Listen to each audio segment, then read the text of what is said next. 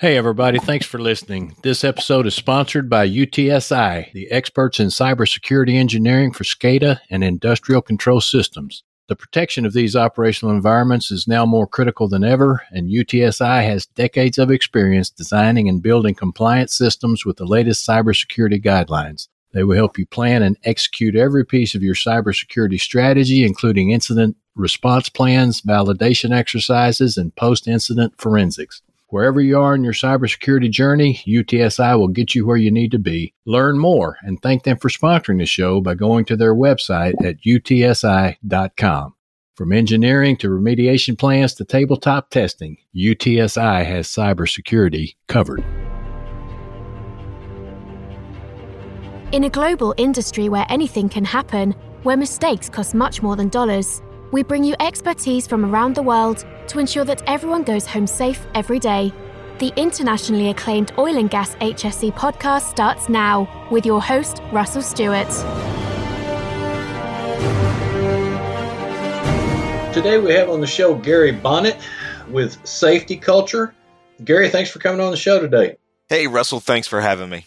Well, Gary, I was introduced to you by a mutual friend of ours, and he's actually the guest of another of the OGGN podcast, Oil and Gas Onshore.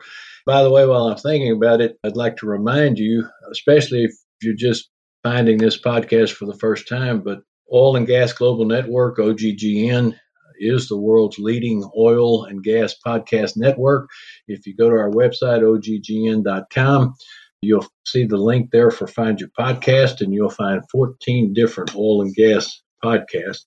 As I said, Justin is the host for Oil and Gas on Shore. It's really a great podcast.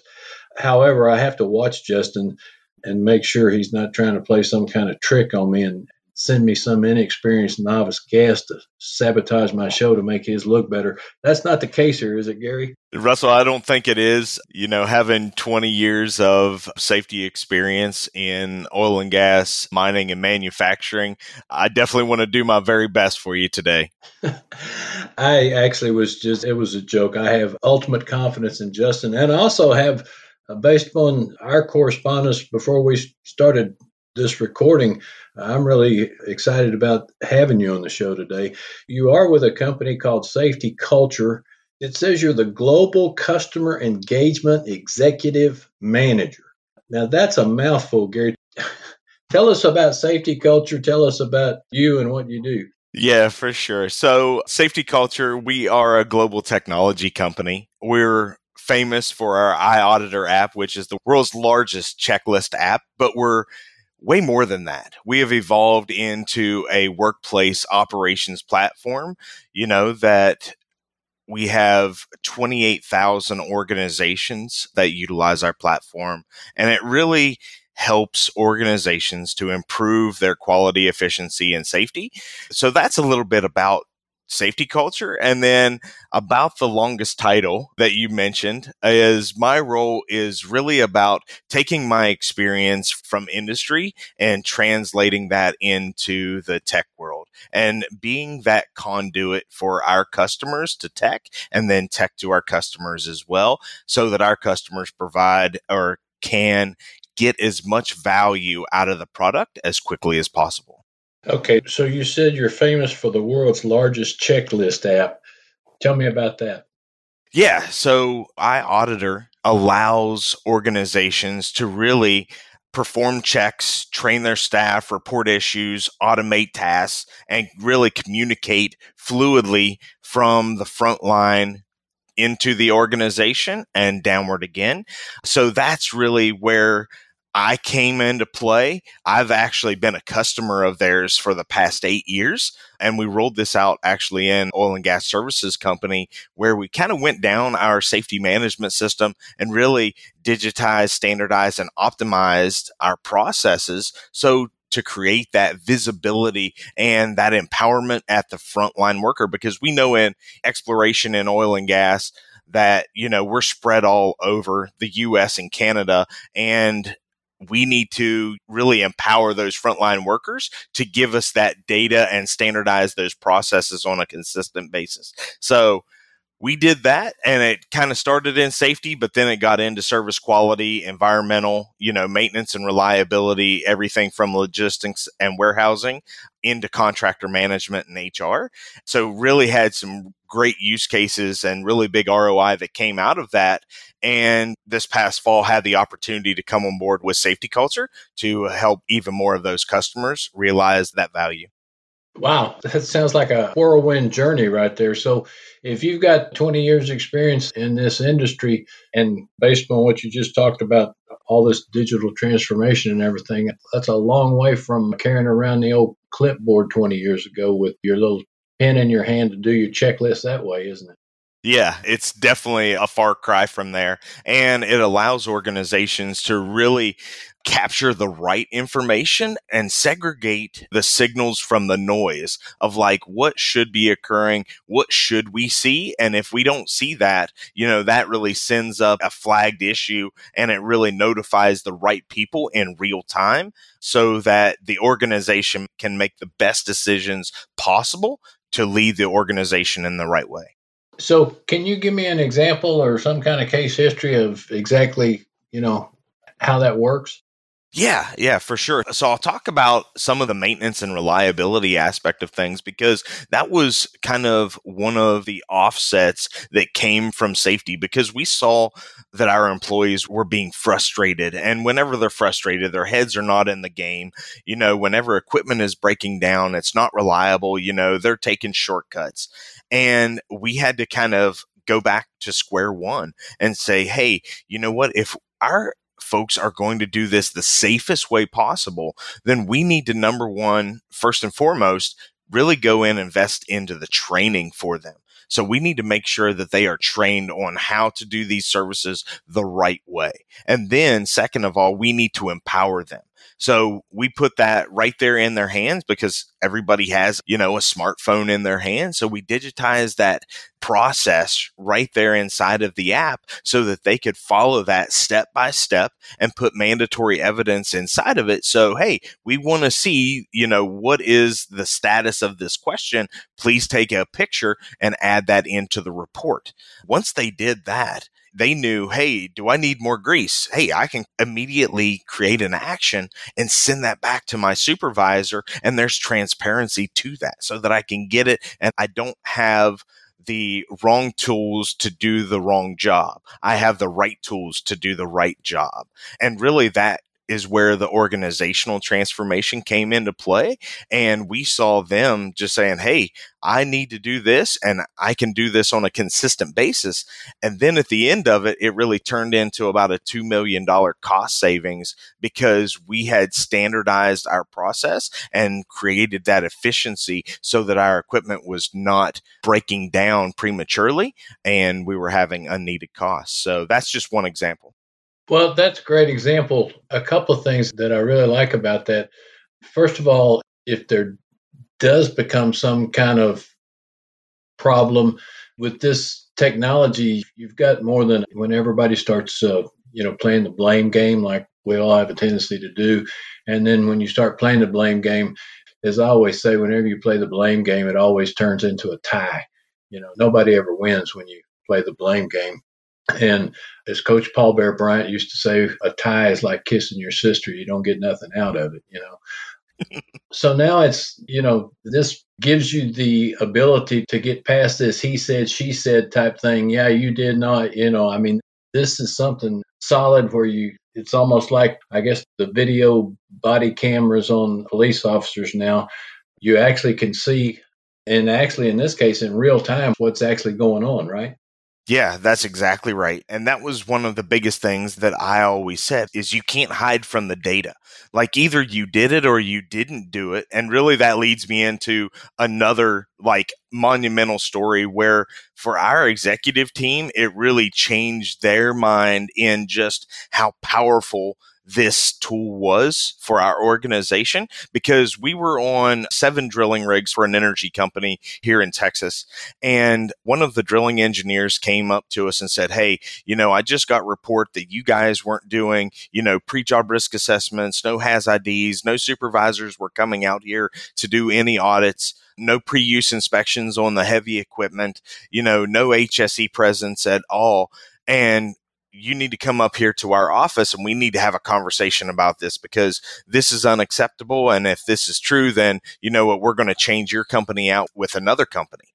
Oh, and boy. I was like, yeah, yeah. Whenever you're looking at, you know, maybe around $32 million in lost revenue for a year because of this, that's just a showstopper for everyone. And I said, whoa, hey, hold on, guys let's go into iAuditor and let's pull this stuff up.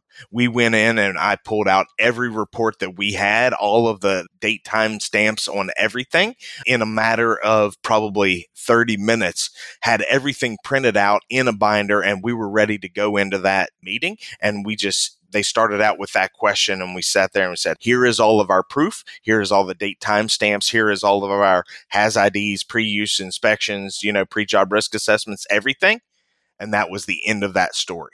And that's what, for our executives, they were like, this is a game changer. And this is just part of the way that we do business. Now, folks, some of you are sitting there suspiciously saying how I set him up for that. I actually did not. I heard what he had to say. I made my point about that. And then, boom, he hits this story and it just dovetails. So, there are a couple things. First of all, and I forgot to do this at the beginning, you mentioned about being on drilling rigs here in Texas. You're in Texas, right? Yes, sir. Yeah, I'm based out of Tomball, Texas. Okay. Well, now we're hurting over 100 countries, so there's people out there saying, "Where the heck is Tomball, Texas?" well, it's just on the northwest side of Houston. Yeah, there you go. Okay, so everybody knows where Houston is. However, okay, so safety culture and since you are the global customer engagement executive manager, are you guys just in Texas? Where are you? No, no, we're actually have three different headquarters. One is in Sydney, Australia, one is in Kansas City, and the other one is in Manchester, England. Oh, wow. Yeah, we actually just opened up another office in the Netherlands, in Amsterdam, and really excited for that because we operate in 85 different countries throughout the world. So we're a lot like you. We're trying to catch up to you. Well, and again, that wasn't a softball question that I already knew the answer to. In fact, I get in trouble all the time on this podcast because I ask questions I don't know the answer to. And I should before I ask the question. But so obviously, you're not just in oil and gas because some of these locations don't say oil and gas to me. Yeah, no, we're not. And that's where safety culture and the iAuditor platform is really industry agnostic. We're have 28,000 customers globally across mining, retail, construction, logistics, manufacturing, hospitality, finance, really anything that's out there that we play in. Now, you came into the oil and gas industry from other industries? Yeah, I came into oil and gas from gold mining. Gold mining. Oh, wow. Tell us a little bit about that. That sounds exciting. Is it like that show on Discovery Channel, you know, the Gold Rush?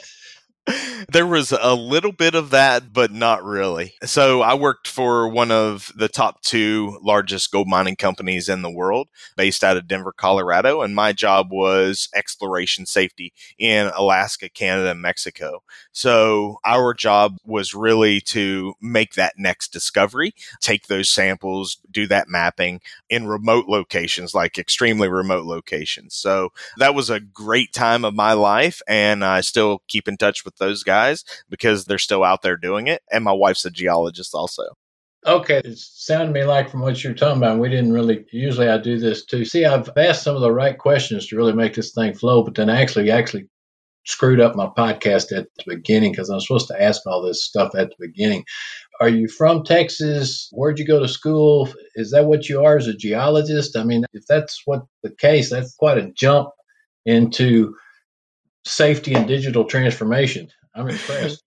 Yeah, no, I'm not a geologist for sure. I'll definitely leave that up to my wife. But no, I grew up in West Virginia, born and raised in West Virginia. Family still lives back there.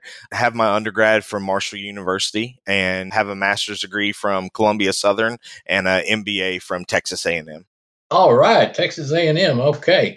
Everybody will be making that noise when they hear that, you know. So actually my son graduated from Texas A&M. So your degree is in what? So, master's degree in occupational safety and health, undergrad in business, and MBA from A and M. Okay, all right, that sounds very interesting. I want to go back to we've used the word I think two or three times already. Well, you said this iAuditor is the world's largest checklist app, and then we were talking about checklists a while ago. Let's talk about the importance of checklists. And to prove that, what I always do is I always go to the airline industry. And the airline industry arguably has the best safety record. And I know people say, well, what are you talking about? We hear, you know, they just had a plane crash the other day. And, you know, well, you hear about those things, but what you don't hear about is the tens upon tens of thousands of flights that go every day, you know, without a hitch. And airline, you know, checklists is the key to that, isn't it? Yeah, a hundred percent. And, you know, I always mention that is like, hey, we wouldn't fly from Houston to New York without our pilots running a checklist. Exactly. That is really the key. And often those short checklists repeated often can be the most effective method to drive change. And that's where kind of we started out as that checklist app and really have grown into that operational workplace platform. Now, it seems to me like in the airline industry, this checklist is something that, first of all, as you said, you know, no pilot's going to put his plane in the air without having done that. It seems to be a matter of course in the airline industry. Do you find resistance to checklists sometimes? And if so, how do you overcome that? Yeah, I think in the beginning of any behavioral, cultural, or digital transformation, you know, you always find that resistance to change. And that's where, you know, really taking the time to explain the why show the frontline user of why is this important to you? What benefit is this going to give you? And that is where the light bulb starts to come on and how easy, like user friendly it is. And then whenever they start into this and they see the empowerment of like, hey, this is, you know, not just a checklist, but some of it has the basics of a checklist, but it really has some empowerment and really some standardization to make my job easier. That's whenever they're like all in. Hey, I'm all in. I'm on this journey with you. And then the rest is history. It's a good history, which is what we're trying to, as this show says at the introduction of each show, we're all about people coming home safe. Yes, 100%. And that's where really digitizing and standardizing your processes and creating that transparency and really giving that empowerment has really shown me through many different organizations that power of bringing folks home safe at the end of the day. And that's really why we get out of bed every single day. There you go. There you go. Well gary this has been very interesting and very enlightening. I want to thank you again for joining me on the show and this worldwide audience We'll be sure to include your LinkedIn contact information, also Safety Culture's website in the show notes so anyone listening can contact you directly for even more details. And finally, as we close this thing out, you can find in the show notes my LinkedIn contact info where you can message me. Please let me know what you're enjoying about the show, suggestions for content you might like to hear.